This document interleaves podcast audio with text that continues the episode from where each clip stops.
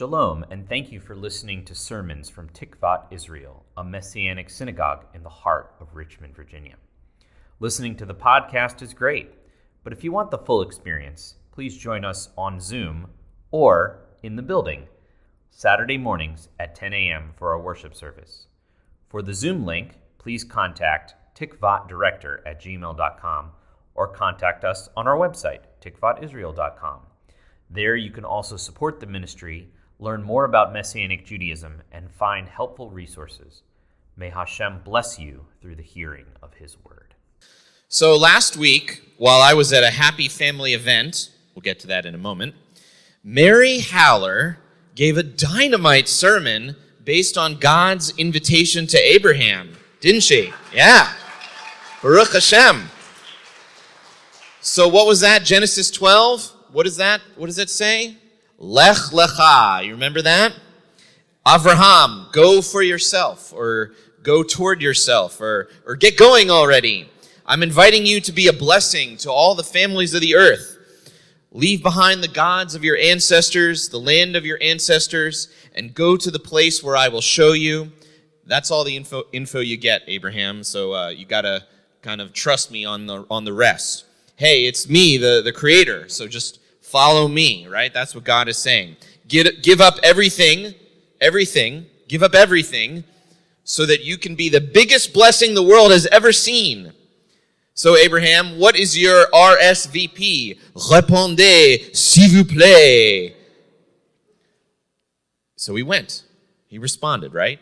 And that's what we talked about last week, right, Mary? Was I listening? Yes, okay. As for Sonia and I, the happy family event we went to was a wedding.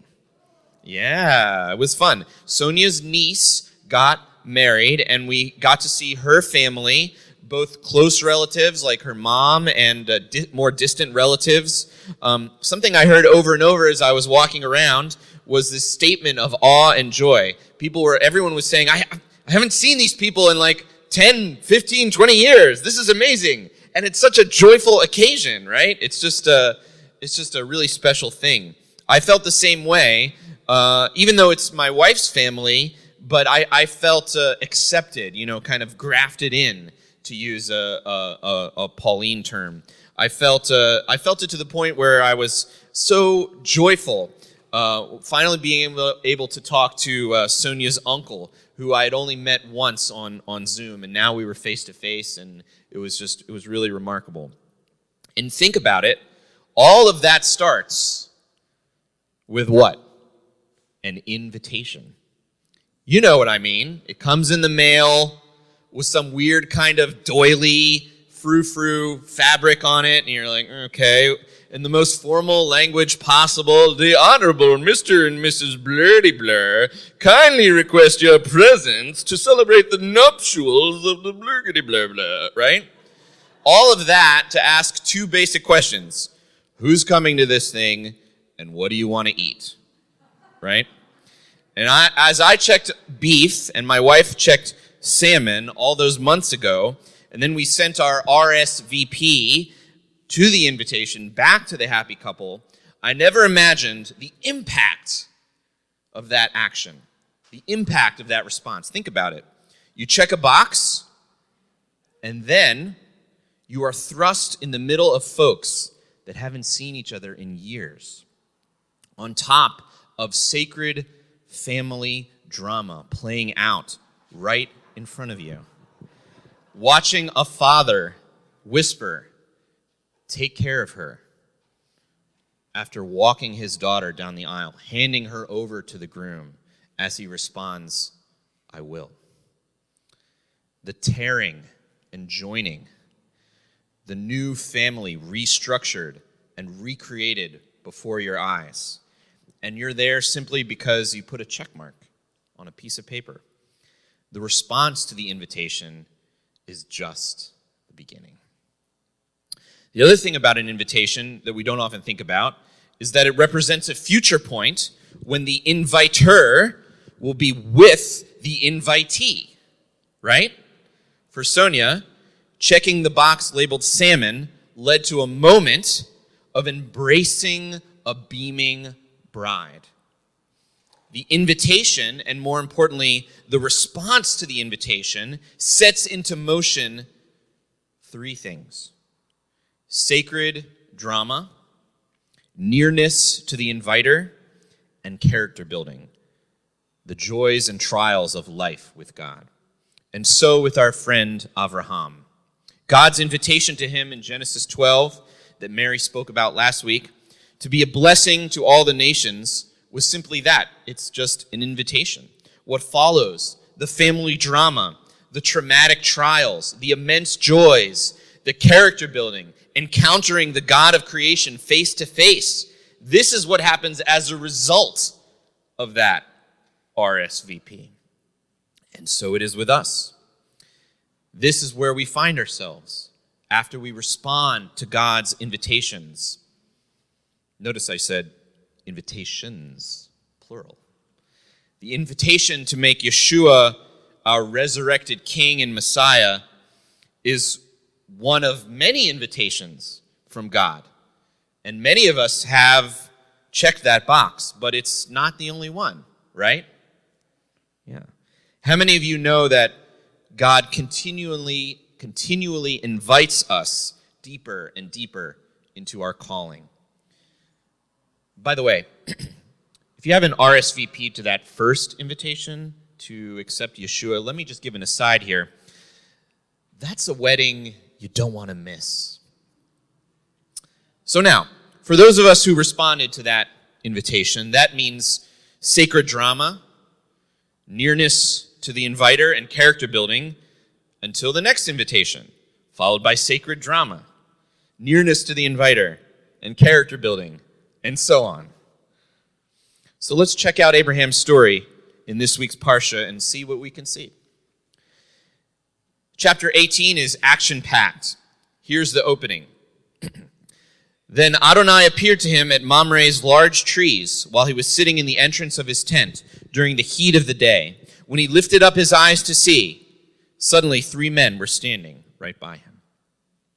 So God, the God that created all the plants and animals and people, when there was darkness and chaos, the God that allowed the flood to consume the earth that he created, and the God that rescued a family from that flood, the God who scattered the nations and then called one man to gather them back to himself through an invitation. This God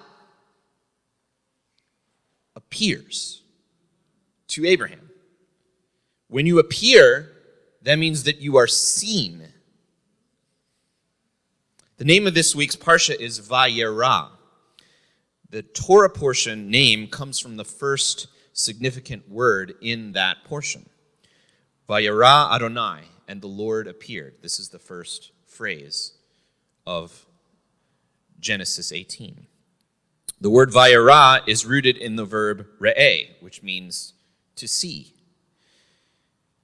So you could translate it, the Lord was seen by Abraham. Abraham sees God somehow. Wait, what?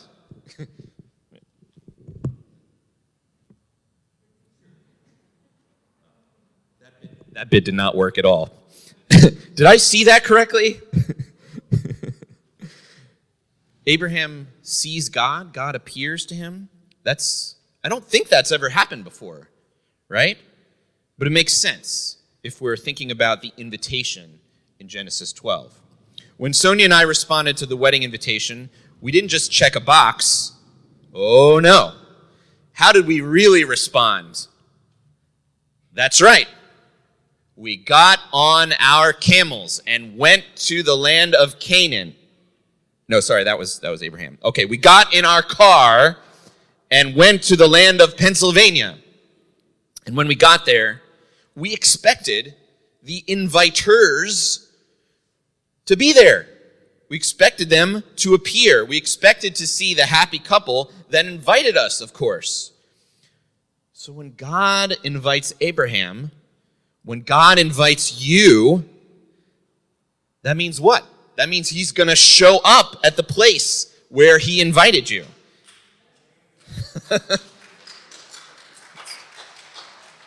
here's the bottom line if we draw near in responding to God's invitation, if we get on our camels, right, and we go, then God draws near. If you draw close, God draws close. Do we know this to be true in our experience? Has there ever been a day when you just didn't feel like getting out of your house and coming to synagogue or coming to church? Or maybe you just didn't feel like going to a quiet place to pray. But you also felt an invitation from God.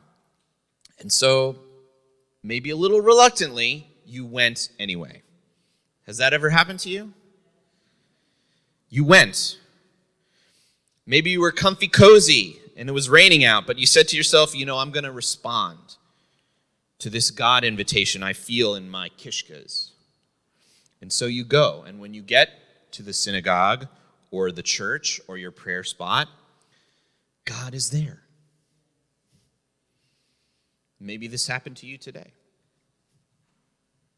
You can feel Him by your presence, by His presence. The Holy Spirit meets with you, and you say, Thank God. Thank God I responded to this invitation. I needed to connect with Him. I needed healing in my heart. I needed encouragement. I needed to know that I was loved. I needed to know that I was valued, that I was his son, that I was his daughter, that I was beautifully and wonderfully made, that he sees me. He sees me in the pit that I find myself in, and that he sees me down there and he's bringing me out, and he's giving me a new heart, and he's pouring clean water on me and he's drawing me near. He's showing me something new. He has a beautiful plan concerning all the stuff that I'm processing in here. He's not caught off guard by bad news. He's renewing and restoring my family in his way and in his time. He is restoring my heart, my body, my life. There are some things perhaps I need to adjust, some things I need to give up, some things I need to apologize for. That He is God, He is the same one who made me, He's the same one who created me, and He wants to meet with me because that's the kind of God He is. Has that ever happened to you? All right. So if God sends an invitation, then he shows up where he invited you, just like a wedding. Perhaps God is inviting you to a wedding. Okay, back to Abraham. So God shows up because he's the inviter, even though this has never happened before since Adam and Eve left the garden. So Abraham sees three men, and two of them apparently are angels. The remaining one apparently is Hashem. If you think it's weird that God would appear as a man to Abraham, then spoiler alert, uh, you're really going to flip out when you read the Gospels. But anyway, uh, three people appear, and since God is invitational, now Abraham and Sarah get a chance to be invitational because they are made in his image, welcoming the stranger just like God does. And so Abraham and Sarah are all over this hospitality thing, like a chicken on a June bug. Right? My Lord, if now I have found favor in your eyes, please do not pass by your servant. Please let a little water be brought to you so I can wash your feet and make yourselves comfortable under the tree. And let me bring a little bit of bread so you can refresh yourselves. Then you can pass on since you have passed by your servant. So Abraham hurried into the tent to Sarah and said, Quick, need three measures of fine flour and prepare bread loaves. Then to the herd Abraham ran and took a young ox, tender and good, and gave it to the servant who prepared it quickly. Then he took butter and milk and the young ox that he prepared and set it before them. And while he was standing by them under the tree, they ate. He was standing there, I guess, you know, kind of like a waiter. You know, if you need anything else, I'll be right here. Just a side note here we have a lot of Abrahams and Sarahs in our community. Have you ever noticed that? What I mean is the gift of hospitality is beautifully flourishing in so many people in our synagogue. Yeah, Baruch Hashem. That is a testimony of God's faithfulness. Thank you, Mishpucha. Keep encouraging one another and inviting one another over for a meal, just as in fact you are doing. Hey, that, that kind of sounds familiar. Yeah, okay. But I digress. Okay, back to Abraham. Man, my jokes are not landing today. That's okay. It's important that you that you encounter the word of God. That you think I'm funny is not as important. But uh, that's okay. I'm, I'm, I'm dealing with it here. All right, so back to Abraham. So they sent to him, Where is Sarah, your wife? There in the tent, he said. Then he said, I will most surely return to you in about a year. Surprisingly, Sarah, your wife, will have a son. What is that? Sacred drama. Out of barrenness and old age and impossibility, God shows up. Abraham and Sarah show up, and then God creates new life. According to this week's Parsha, Abraham is 100 years old, Sarah is 90. Any 100 year old men or 90 year old women out here today? Any raise your hand? Okay, Scott. Yes, thank you for being here. All right.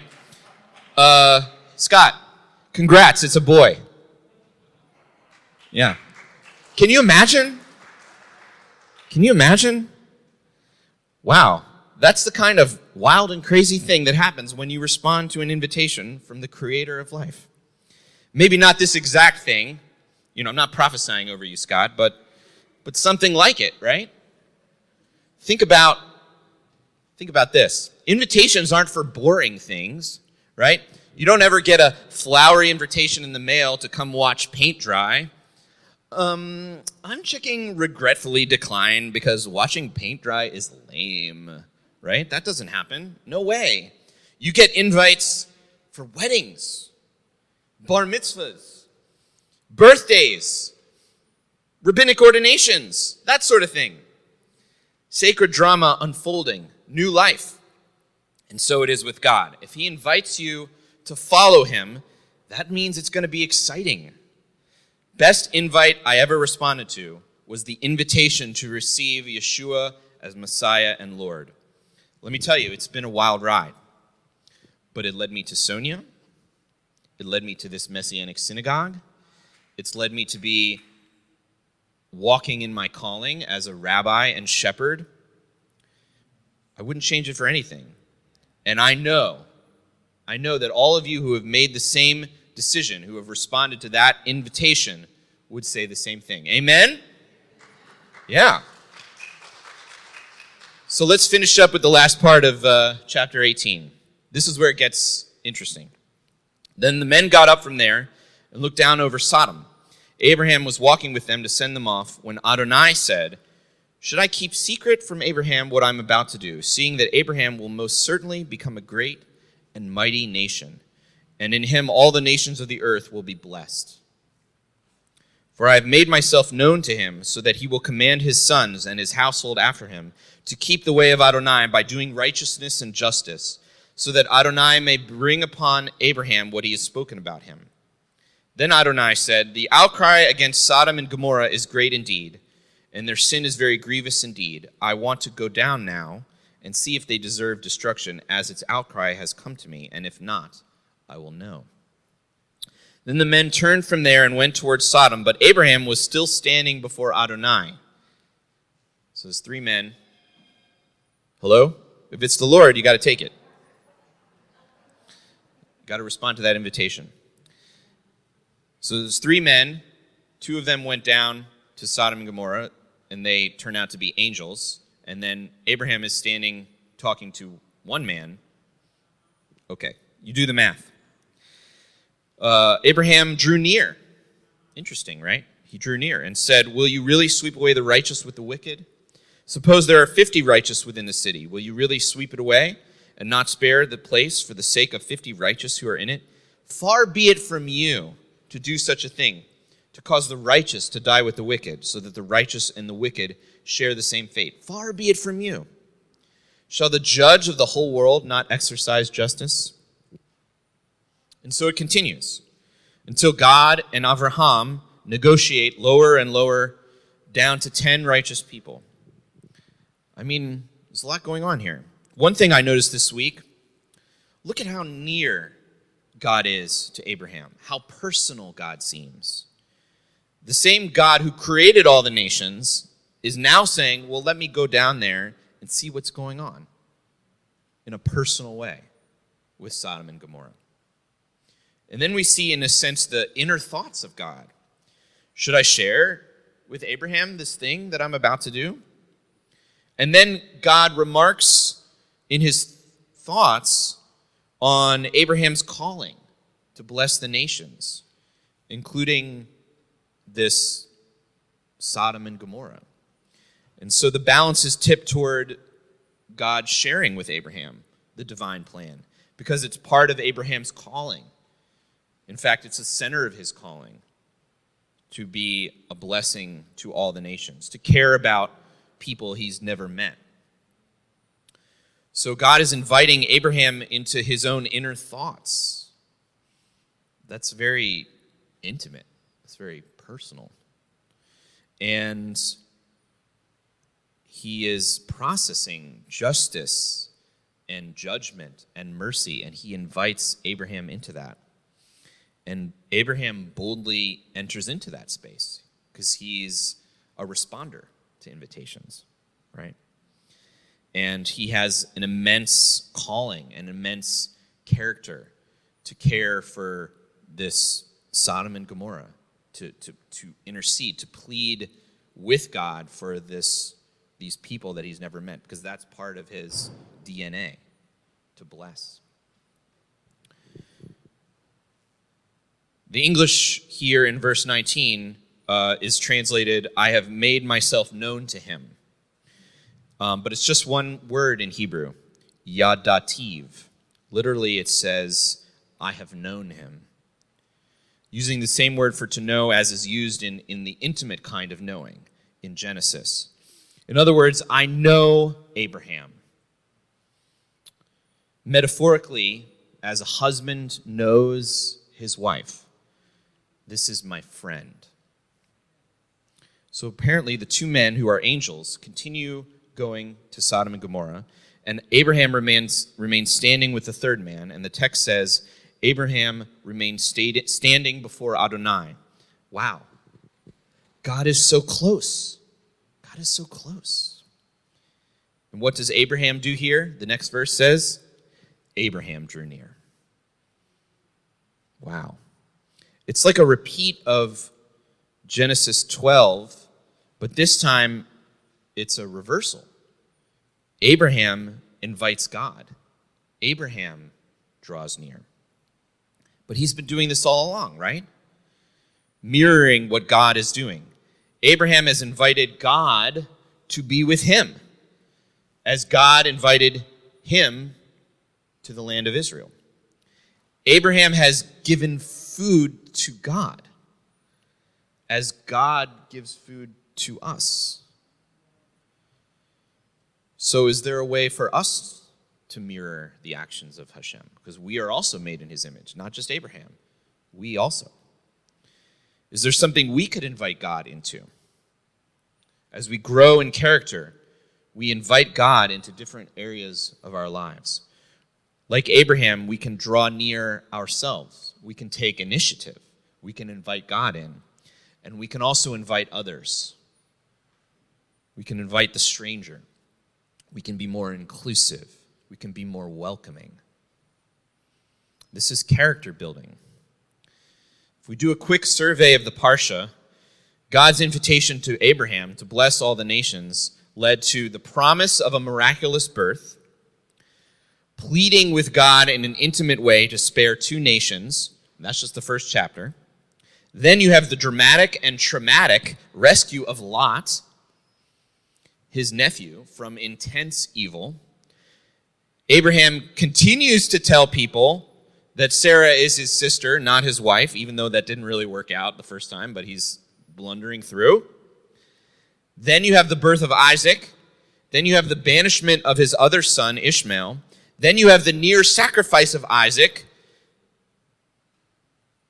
leading up to the death of his wife, Sarah, at the beginning of next week's Parsha.